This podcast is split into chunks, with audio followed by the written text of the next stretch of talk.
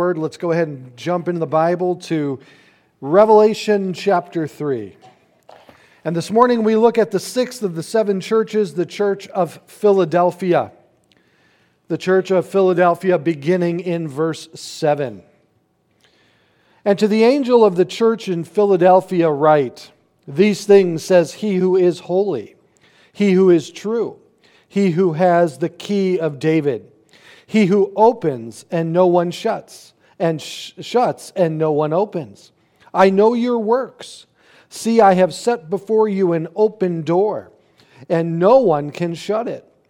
For you have a little strength, have kept my word and have not denied my name. Indeed, I will make those of the synagogue of Satan who say they are Jews and are not, but lie. Indeed, I will make them come and worship before your feet, and to know that I have loved you. Because you have kept my commandment to persevere. I also will keep you from the hour of trial which, is, which shall come upon the whole world, to test those who dwell on the earth. Behold, I am coming quickly. Hold fast what you have, that no one may take your crown. He who overcomes, I will make him a pillar in the temple of my God, and he shall uh, go out no more. I will write on him the name of my God and the name of the city of my God, the New Jerusalem, which comes down out of heaven from my God. And I write, I will write on him my new name. He who has an ear, let him hear what the Spirit says to the churches. We come to the faithful church, the one church that Jesus finds nothing to condemn. They're known as the faithful church by the description in which John gives us, which Jesus alludes to or clearly articulates here for us. They persevered. They held on to his word. They did not compromise. They were not corrupt. They loved him. These are the works that are emphasized throughout the seven churches as those that God admires. I think all of us would like to immediately conclude that our church would be designated a faithful church, that we would be a Philadelphia church. And I hope that to be the case. But I know there's always room to improve. I know that there's always that moment of reality where we must allow God to search our hearts to see if there be any wicked way in us, to make sure we haven't gotten off course in any way, shape, or form. We must walk humbly before our Lord. But this faithful church, the dynamic uh, open door that was presented to them is a dynamic opportunity to reach their area for the gospel of Jesus Christ. Philadelphia was one of the last cities uh, towards the east from the imperial Rome, and it was known as the gateway to the east. Just as you drive through St. Louis, and of course, the big arch is there, the large arch. I've been up in that arch. Uh, it's a little scary, I have to admit. Uh, it sways quite uh, dramatically when you're up there. Did you know that the Sears Tower, which I refuse to call the Willis Tower, the Sears Tower sways 12 feet in every direction? Do you ever think about that? I take Dramamine before I go. But the gateway to the east, it was one of the premier cities it was also known as Little Athens, for they had all the characteristics of Athens itself, but on a smaller scale. And yet, amongst this city, just inundated with pagan faiths and gods, uh, with Greek wisdom, with the uh, legalism of Judaism, there was a faithful church. Small in size, most scholars believe that this term little strength indicated that it was a small church. It wasn't very large, but it was a faithful church. And as a result, God opened a door of opportunity for them. It is this door of opportunity that I am personally seeking. I want to know what God wants to do next. I want to know what's on His mind. and I want to follow him wherever he may lead, even if it's to do something completely different. In the sense of, how would he minister to this generation? How would he reach out to those who are far from God? How then can we disciple them more effectively to not only get saved, but to grow in their faith in Christ? That's what I'm referring to. What does God want to do in 2023? Building on the rich tradition that we have here at Calvary Chapel, that you'll see in the movie this weekend, this week, and allowing God to do the next thing. Now, I am not fearful to be led by the Holy Spirit. Many feel that, well, if you're led by the Holy Spirit, it's possible that you could then become unbiblical. No, let me back you up there for a moment whatever the Spirit does is going to be in complete harmony with God's Word. So I don't have to be fearful of where the Spirit may lead us. Many churches today seem incredibly fearful of the Holy Spirit.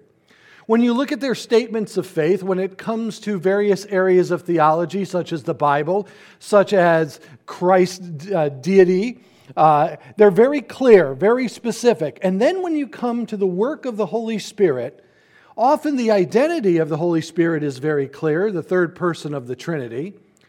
But where it becomes very vague is when it, they begin to articulate how the Spirit works through the church. You know, we seem to have churches that are on both sides of the extremes. One side of the extreme is that we must keep the Holy Spirit in a little box in the corner of the church, in the closet, and not let him out. The other church, the other extreme, are those people who are uh, just absolutely representing the Holy Spirit in a false manner, doing things that the Spirit of God would never lead them to do because the Word of God does not say to do those things. So I find that let's stay in the middle. Let's stay in the middle. Let's let the Holy Spirit do whatever He wants to do, knowing fully that whatever He wants to do will be according to God's Word. Right? We just have to be discerning. We have to know God's Word, and we have to be sensitive to the Spirit's leading, not only in our church, but in our personal life more specifically. You can't go wrong with the Holy Spirit. You just can't. Now, why do I say that? Because I believe that true revival will come by a move of the Spirit. It's nothing that is manufactured, it's nothing that is created. I've often wondered at those churches who advertise Saturday at 7 o'clock, we're going to have a revival. Well, what happens if the Spirit shows up at 6? Or what happens if the Spirit shows up at 10? And the other thing, and I please want you to know that, you don't have to be in one particular place to be filled with the Spirit. God can work anywhere. Oh, I'd love to go down there and worship with my brothers and sisters in Christ. That would be absolutely wonderful. I'd enjoy it. However, though, I know that God is fully capable of filling us here today, right here, right now, with His Spirit. The faithful church of Philadelphia. Well, we begin in verse 7. And to the angel of the church of Philadelphia, write these things says, number one, he who is holy. Jesus now identifies himself similarly in the manner in which he did to the first five churches, describing himself in a unique way to this particular church. First, his characteristic that he exalts is his holiness. Now, the, the holiness that God is speaking of here is his separation. He has been set aside purposely for the work of God. The word holy has often been difficult to define by some Christians, but it means this whole. W H O L E. It means all of us. God wants all of us, not just some of us. He wants all of us. He wants us holy. Okay? W H O L E. He wants every bit of us. He wants everything. He wants us to surrender everything to Him. He wants us to lay ourselves as a living sacrifice before Him, as Paul writes in Romans chapter 12. Jesus was set aside perfectly. as one of those instruments of the Old Testament tabernacle and therefore temple was set aside specifically for the master's use. Philadelphia was set aside for the master's use. Peter said it this way Be holy, for God is holy. He wants us separate from the world, He wants us set aside for His purposes that he may use us according to his desire. The second thing he lists here is truth. He who is true. Number two, the second characteristic of Jesus. Truth, again, is well debated in our society today. I cannot tell you the number of conversations that I have had over the years defending the concept of absolute truth. And I, I, I, continue to come to the same point of the dialogue and the debate each and every time. They are absolutely convinced that absolute truth doesn't exist. Now, if that's not a contradiction, I don't know what is. But there are truths that are absolute. Jesus is the truth that is absolute. I am the way, the truth, and the life. No one comes to the Father but through me. I believe that you cannot even begin to pursue truth apart from the fear of God. Truth begins with God. If you subtract God from truth, you get relativism, where truth is whatever the individual's personal experiences dictate. And in a society, when individual truth is determined by personal experience, now what do I mean by that? Meaning, as we go through life, we accumulate various exper- uh, experiences, and based upon that accumulation of experiences, we determine what is true to us. Now, think about that for a minute. In a lifespan, let's say, of 80 years, how many experiences can you have? And do all of those experiences allow you to draw definitive conclusions about truth? No, it's impossible. It's mathematically impossible that an 80 year old person can accumulate enough experiences to truly determine what truth is. But to them, that truth has been established because that is what they have experienced. I used this technical uh, example. I call it the Toyota example. Okay, it's very technical, very detailed. Took me about three minutes to come up with, so I put a lot of work into it. The Toyota uh, example, illustration. You go out to purchase a car, and that car, you're looking at various models and makes. You finally go to your friends and say, Listen, I'm looking for a new car. What brand do you recommend? And you find that there's a consensus among them that many of them have had good uh, luck, I hate to use that word, uh, but when it comes to automobiles in Chicago, I guess we call it luck, right? Uh, we've had a good experience with Toyotas. Now, that one person says, well, okay, well, six out of my 10 friends say Toyota, I'm going to go out and purchase a Toyota. So they go out and purchase a Toyota, and unfortunately, they get the one lemon. They have a terrible experience their, immediately their immediate conclusion often is that those six friends were wrong. I can't believe I listened to them. I bought a Toyota and it's terrible. Even though the data supports that Toyotas are incredibly reliable, etc., it doesn't matter. Their experience negates the, the evidence that would, would show that it is a reliable vehicle for most people but their experience trumps all of that and becomes their personal truth. Now, you can see why our society is so fragmented today based on that illustration, right? My personal experiences now are more important than the evidence around me. Now, partly that is due to the fact that we don't know if we can trust the evidence that's being given to us anymore, can we? What we're being fed, what we're being told. And this is a very, very vulnerable position. But we as Christians have something that the world does not have, and that is the Word of God. The Word of God is like an anchor that keeps us securely grounded through the turbulent times of the storms of life. It doesn't allow my experience, my individual experience, to overshadow or supersede the truth of God's Word. Just because I go through a difficult time in life doesn't mean that God isn't good. He is good. Doesn't mean that God doesn't love me. He does love me because His Word tells me so.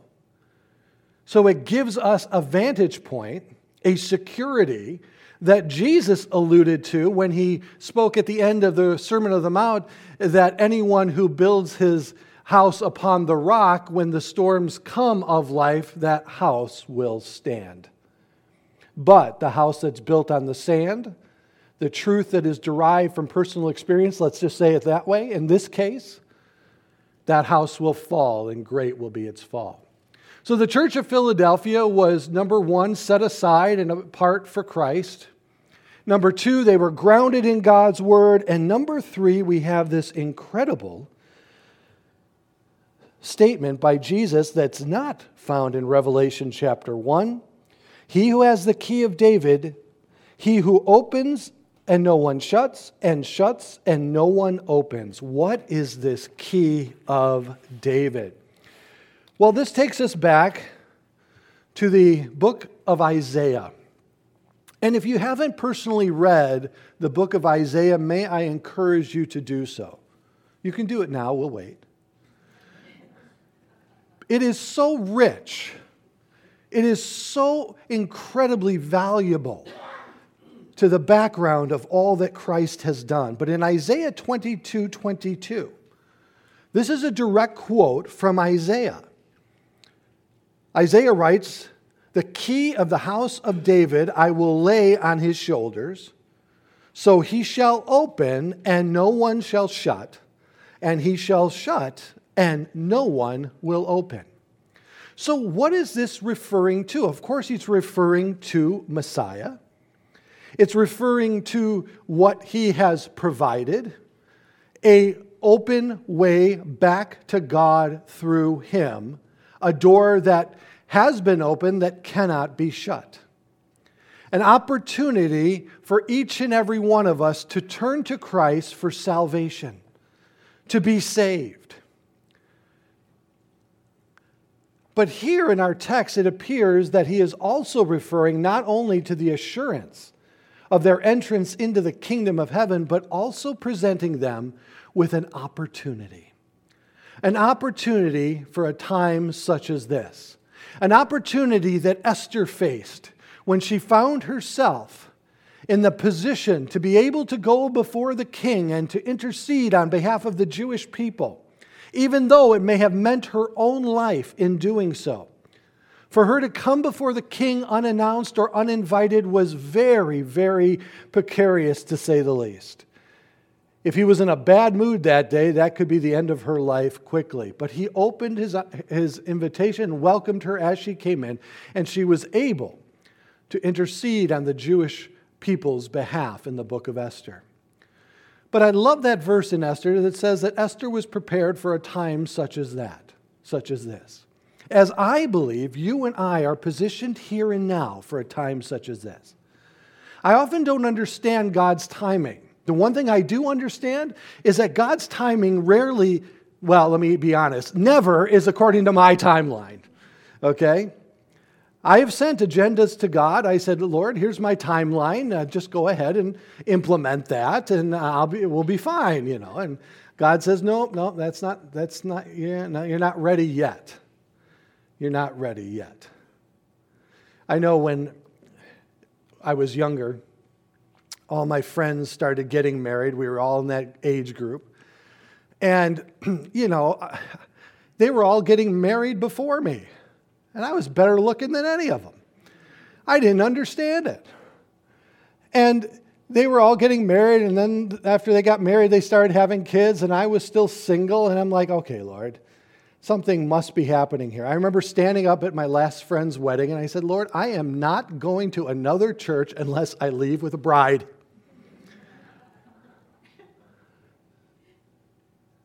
And then I discovered that God's timing was perfect. And when I met my wife, I saw that God's timing was just having, had me waiting upon Him for that perfect one.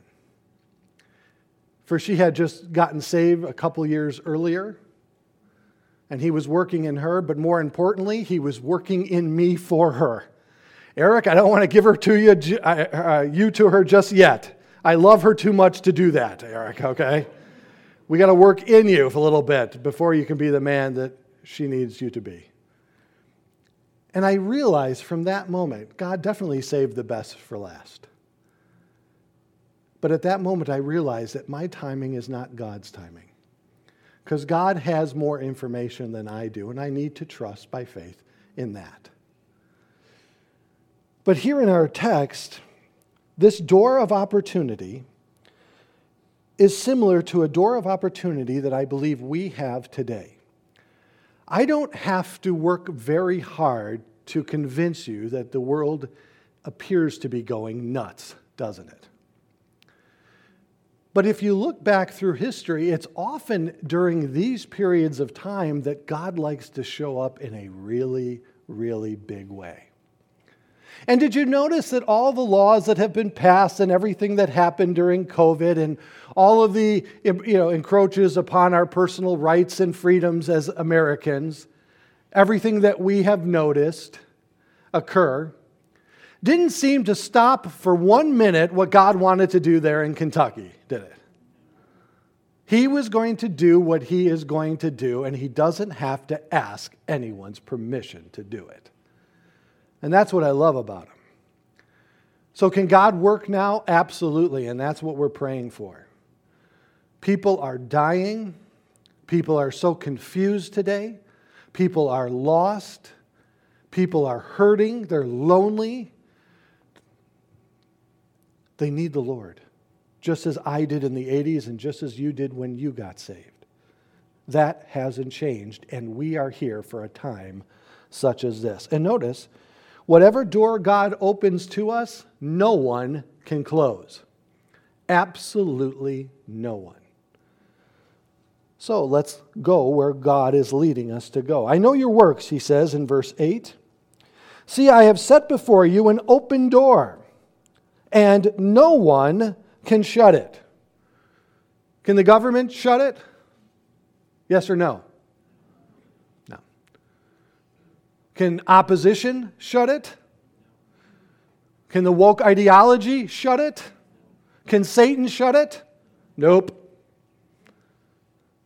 Nothing can shut the door that God will open to us, the opportunity that He will present to us for His purposes and His glory. For you have a little strength. They weren't looking to themselves to fulfill what God was calling them to fulfill.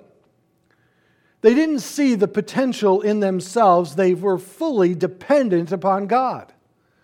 In fact, it would be probably better to say they were fully aware of their personal limitations. They weren't a large group, so they weren't going to win by majority. It doesn't appear that they were a wealthy group, so it, they weren't going to win by their money. They were a small group, seemingly irrelevant to that society. But yet, I've noticed that in the mathematical equation, God plus one is always the majority. And if God is in it, then nothing can stand against it. Even Gamaliel said that to the religious leaders when they interrogated John and Peter. And Gamaliel says, Well, wait a minute, you know, you guys are missing the fact that if this is truly of God, nothing's going to stop it. Guys, we're not fighting for victory, we're fighting from victory. And He's going to pave the way. We just have to be open and available, set apart, established on truth to position ourselves and prepare ourselves what God may want to do next. Like I said, waiting on God isn't doing nothing. Waiting on God is probably one of the best things that you can do and then be open to what God may want to do next. One of my favorite lines that you'll see in the movie is when uh, Chuck Smith says, Let's see what God has in mind today. And that's truly where our hearts should be also. For you have kept my word and I have not denied my name. Understanding the Bible now is no longer optional. We as believers need to know what we believe and why we believe it. We need the Bible to create in us what is known as a biblical worldview, to see the, the world that we are currently in through the lens of Scripture. That's what we need now more than ever. For two reasons. Number one, for the purpose of discernment, to be able to discern the lie from the truth. We need the Word of God to do that for us. But the second thing that we need from this is the establishment that it creates within us the rooting, the grounding, the anchor.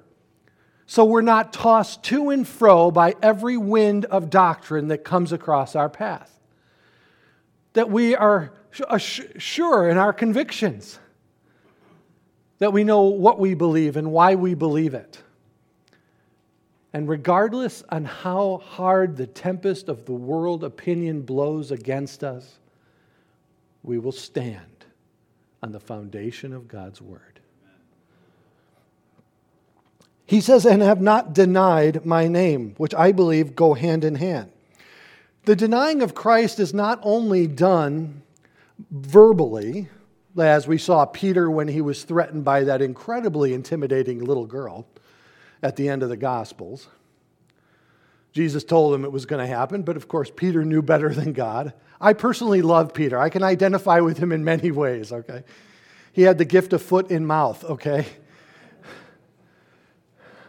But it's not only verbally. I also believe that we must be conscientious that we can deny God by the manner in which we live. We can deny God by the manner in which we live. Does our life reflect the fact that we are Christians? Oh, we're not perfect. I get it. We're all works in progress, and that's, that work is governed by the grace of God. We're all going to fall and make mistakes and sin at times, and God's door is always open to us. His arms are always wide open to us to return. But let us be conscious of the fact and aware of the fact that people are looking at you the moment you say you're a Christian and determining who God is in and through that. Now, you may say, I didn't sign up for that. I just want to go to church, throw a few bucks in the plate, and maybe sing a few songs. That's probably the extent. I don't want to be responsible for that. Well, you know what? God says, too bad. God says we're all ambassadors for Jesus Christ. And He has given us His word to know how we should live, what we should do and should not do. But He's gone one step further. He's given us the Holy Spirit to enable us to do it. He's given us the Spirit to enable us to cease doing those things that we no longer want to do. And He's also given that same Spirit to us to enable us to do the things that God, has, God wants us to do as we're sanctified by the Spirit through the Word, that is the pro- progress in which is made in our growth, in our maturity, and in our sanctification in Jesus Christ. But they had not denied him, neither by word nor deed. Indeed, he says in verse 9, I will make those, once again, he introduces to us the synagogue of Satan, who say they are Jews and are not, but lie. Now, Again, Judaism was adamantly opposed to this new Christian faith. They called it a sect.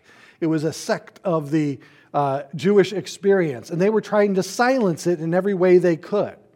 Paul, of course, known as Saul in the book of Acts, traveled around to various cities trying to stop the movement of the gospel through those cities, arresting people, imprisoning people, even killing people, like Stephen. He held the jackets of those who were stoning Stephen for his non-compliance to the religious leaders.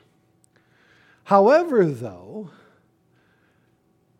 after Paul became a Christian and he then began to spread the gospel through the various cities around Asia Minor, Jewish individuals came into those cities afterwards. Uh, we call them affectionately Judaizers because they wanted the individuals to become Jews first before they could become Christians. This is what the book of Galatians is written all about. No, no, you have to adhere to all of the commands of Moses, including circumcision, which, of course, for an older gentleman, you would see how committed to God he actually was if he agreed to be circumcised at that age. They didn't have anesthesia. So Paul was fighting on all fronts. He was fighting with the pagan uh, religions, he was fighting the Greek philosophers, and he was also fighting, and I use the word fighting, meaning he was contending with the Jewish legalists. All three of those are mentioned in Colossians chapter 2 for your reference. Jesus says, I see them. I understand the difficulty that they're placing upon you. I see that they want to remove you from the grace, from all that I have established. And eventually, guys, here's what's going to happen. And he gives this incredible verse. It's out of Isaiah out of Isaiah 60, verse 14. Also, the sons of those who afflicted you shall come bowing to you, and all those who despise you shall fall prostrate at the soles of your feet, and they shall call you the city of the Lord, Zion, the Holy One of Israel. Meaning, they're going to realize that they have been working against the truth. They've been working against the truth. As he says here, indeed, I will make them come and worship before your feet and to know that I have loved you. Once we understand the love of God, one wrote it this way we almost become you know, invincible. We almost become invincible. Oh, they may harm us physically, but the love of God sustains us spiritually. This is why Paul wrote what he wrote at the end of Romans chapter 8 Who shall separate you from the love of God? In the ultimate conclusion, nothing shall ever separate you from the love of Jesus Christ. That's what moves us, compels us. That's what keeps us moving forward is knowing God's love for us. And for them, it's exactly what they needed to hear. Again, in verse 10, he says, Because you have kept my command to persevere, keep moving forward. I also will keep you from the hour of trial which shall come upon the whole world, to test those who dwell on the earth. Interesting verse, very debated. This is a verse that again would be under the theological category of eschatology, the study of the last days. What does he mean by this verse? There are some who believe that he is simply saying that the members of the Church of Philadelphia will be spared anything that occurs in the tribulation. The problem with that, though, is that it talks about the whole world here. Secondly, some believe that this is uh, God promising them that they will be spared and separate from the people who God is judging during the tribulation period. And many who believe in what's known as the post trib rapture position say that what God will do is, yes, his church will go through the tribulation period, but God will spare them as he did the children of Israel in the book of Exodus. As the children of Israel were spared in the land of Goshen when the, the, ten, the plagues came upon Egypt. Of course, the last one, they had to paint the doorpost of their house, and Passover was established. You know the story. The rapture of the church has always been a debated issue within the church. And there are five positions. I don't know if you're aware of that. There are five different ones.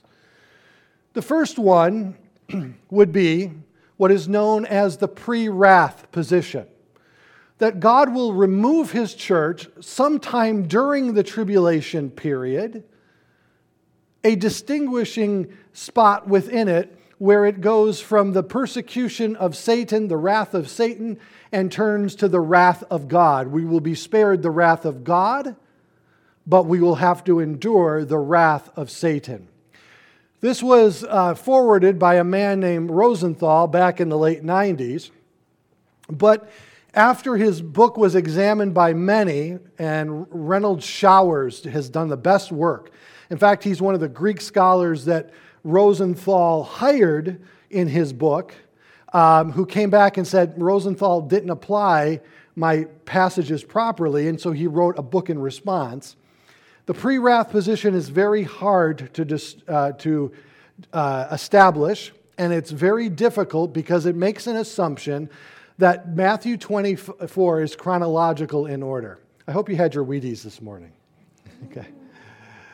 The second position is the mid trib, which isn't really held to any longer by any uh, major denomination or such. Um, and so it's really been replaced by pre wrath. But in the middle of the tribulation, the three and a half year mark, the church will be, then be raptured and taken out. Uh, and so, not a lot to get into there because it's not really held too much anymore. The third one is the post trib, which is very popular today, believing that the church will go through the tribulation but spared, as the Jewish people were spared in the book of Exodus. Um, and they believe that the church will be raptured as Jesus is coming down, returning in Revelation 19. We will be taken up, we'll meet him in the air, and then we'll come right back down again to establish the millennial kingdom. However, though many who believe in a post tribulation rapture do not believe in a literal thousand year millennial kingdom. Then there's the fourth. The fourth is they don't believe in a rapture at all, they just dismiss it altogether. Uh, there's no such thing. Well, I think that one's very hard to uh, accept because of the various passages that are found in Scripture.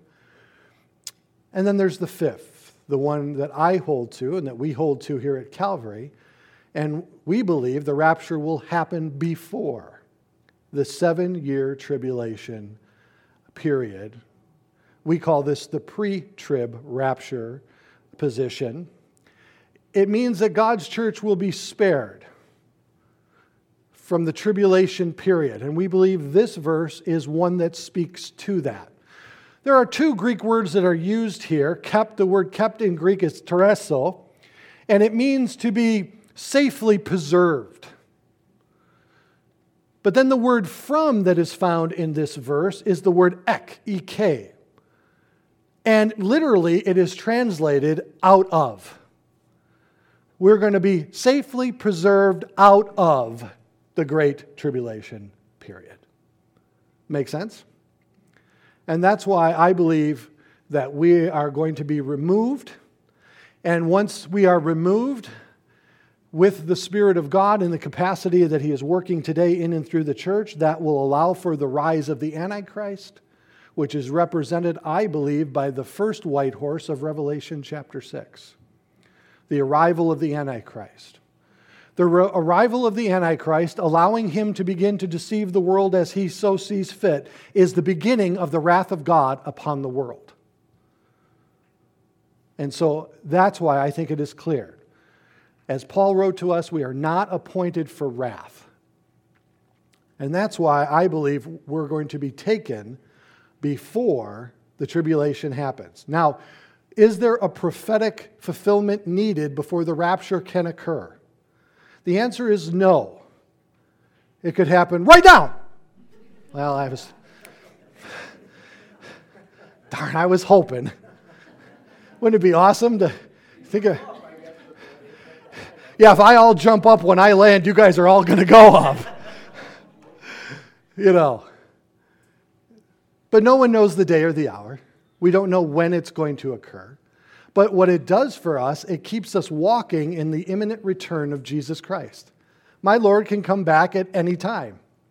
So I'm going to live for the glory of God until he does. The rapture of the church, verse 11. Now we're going to get into the seven year tribulation later on, that time of testing, which is a time of reveal, uh, is another word that's going to come upon the whole earth. He says, Behold, I am coming quickly. Hold fast what you have, that no one may take your crown. What is he saying? He's referring to the crown that is given at the Bema seat of Christ in 2 Corinthians chapter 5. He's talking about the reward. How is our reward going to be taken? Well, it's interesting that Paul uses very similar language in Second uh, Colossians, Colossians. Let me back up. If your book has Second Colossians, can you please return it on your way home? Don't even drop it off at half price books. Just get rid of it. Book of Colossians, chapter 2, tells us very clearly that Paul was gravely concerned that the philosophies of this world were going to cheat them and rob them of all that Christ had for them. Compromise, corruption, falling into temptation, living for ourselves rather than living for God are all things that can uh, rob us from our crown of reward. Remember what Paul said in 1 Corinthians when he said that we would go through a time of testing as we before the Lord, passing through fire to see what our works are truly made of. Some are going to be hay, wood, and stubble. Others are going to be precious stones and, and precious metals. And those precious stones and precious metals are going to survive that moment of judgment. That's what the word means there for passing through fire, moment of judgment. And from those things, our wreath, our crown is developed. But those things we did for selfish motivations and those things that we did for ourselves and guised it as, you know, disguised it as that for God, those things will be burned up. We'll have nothing to show for. But remember what Jesus said about our treasures. Jesus says, For where your treasure is, there also is your heart. So if your treasure's here on this earth, then your heart will be here on this earth. If your treasures are in heaven, then your heart shall be in heaven. In verse 12, and he who overcomes, I make him a pillar, a fixed uh, person in the temple of my God, and he shall go out no more. I will write on him the name of my God and the name of the, uh, of the city of my God, the new Jerusalem, which comes down out of heaven from my God. Now, this is taking us into Revelation 21 and 22, the new heavens, the new earth, the new Jerusalem. And I'm going to save much of the details of that discussion for then. But I will say this it has been my experience that this is the most overlooked portion of Revelation the new heaven and the new earth understanding that heaven isn't our ultimate destination, it's the new heaven and new earth. And he is promising to them that your name will be written on the door, meaning that you will be welcomed, fully established, knowing for sure that your entrance into the kingdom of God, the new heaven and the new earth, is secure in the person of Jesus Christ. That's what he's saying here. That there's a place for you. As Jesus said, I go to prepare a place for you in my Father's house where there are many mansions. I believe he's referring to the spiritual body that we will be given to enjoy all of eternity. And as a result, we can be confident that we have a place. A new name is given to them. It's often found in the New Testament. Remember, he renamed Peter, he renamed Saul to Paul. The new name indicated a new creation. You're a new person. The new name indicated that you're no longer the way you were, you are something brand new. Paul said it this way knowing this, that all things in the past are behind us, they're gone. All things are brand new, for we are a new creation in Christ. That's what this phrase is indicating. That in Jesus Christ, you are a new creation in Him. And we have that assurance of that.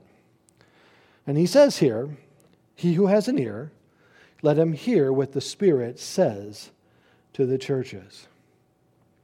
I think it is interesting that as we come now to the faithful church of Revelation, I'm sorry, the faithful church of Philadelphia in the book of Revelation.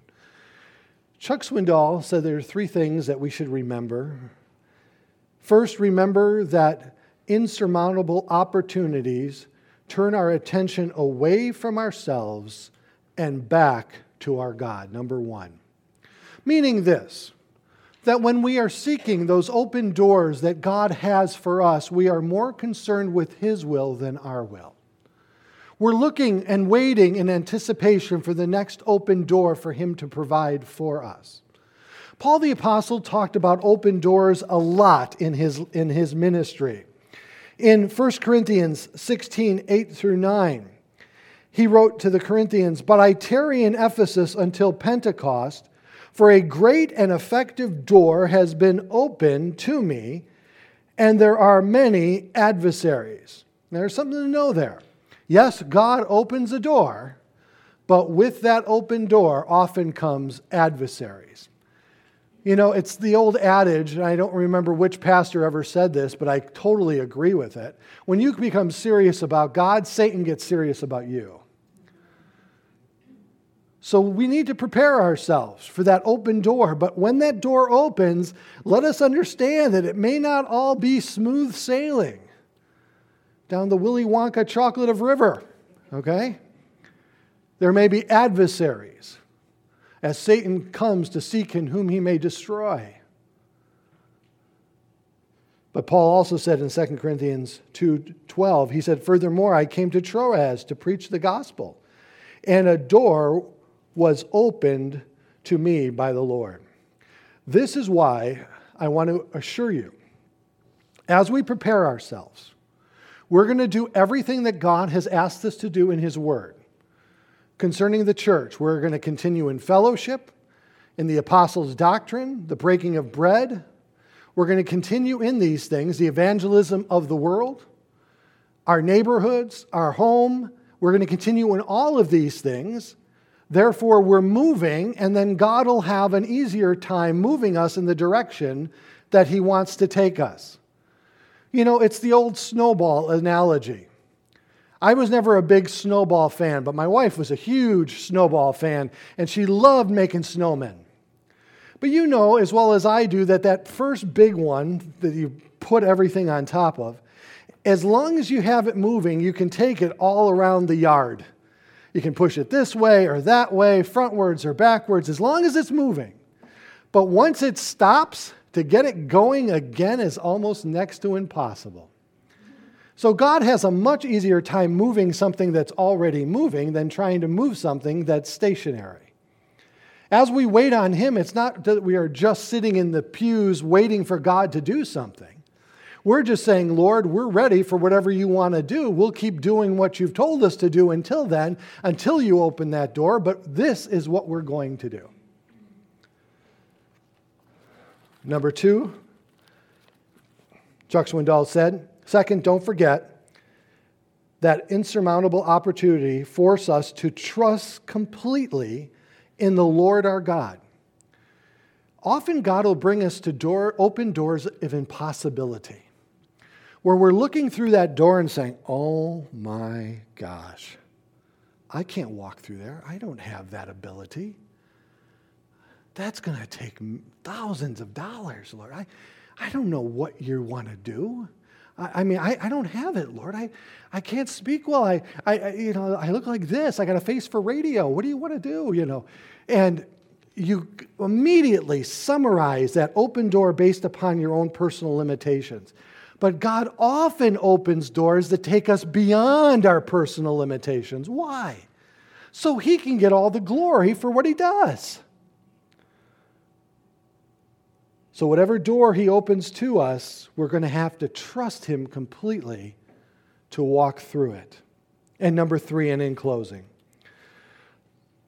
notice what He says. So, as you look beyond your own current limitations and the doors that God has closed in your life, what other opportunities could you be overlooking? And what He's basically saying is this Sometimes we get so fixated on those doors that God has closed that we miss the doors that are open. Oh, God, you don't want me to go this? Okay, fine. That's it. I'm going to take my Bible and just go home. I'm done. But often he closes one door to open another. So if he closes a door, be patient and say, Lord, show me where that open door may be. The Church of Philadelphia, the faithful church, had a golden opportunity before them in the city of Philadelphia. And I believe God has us here for a time such as this because He wants to do something to glorify Him. And I want to be part of it, don't you? Amen. Let's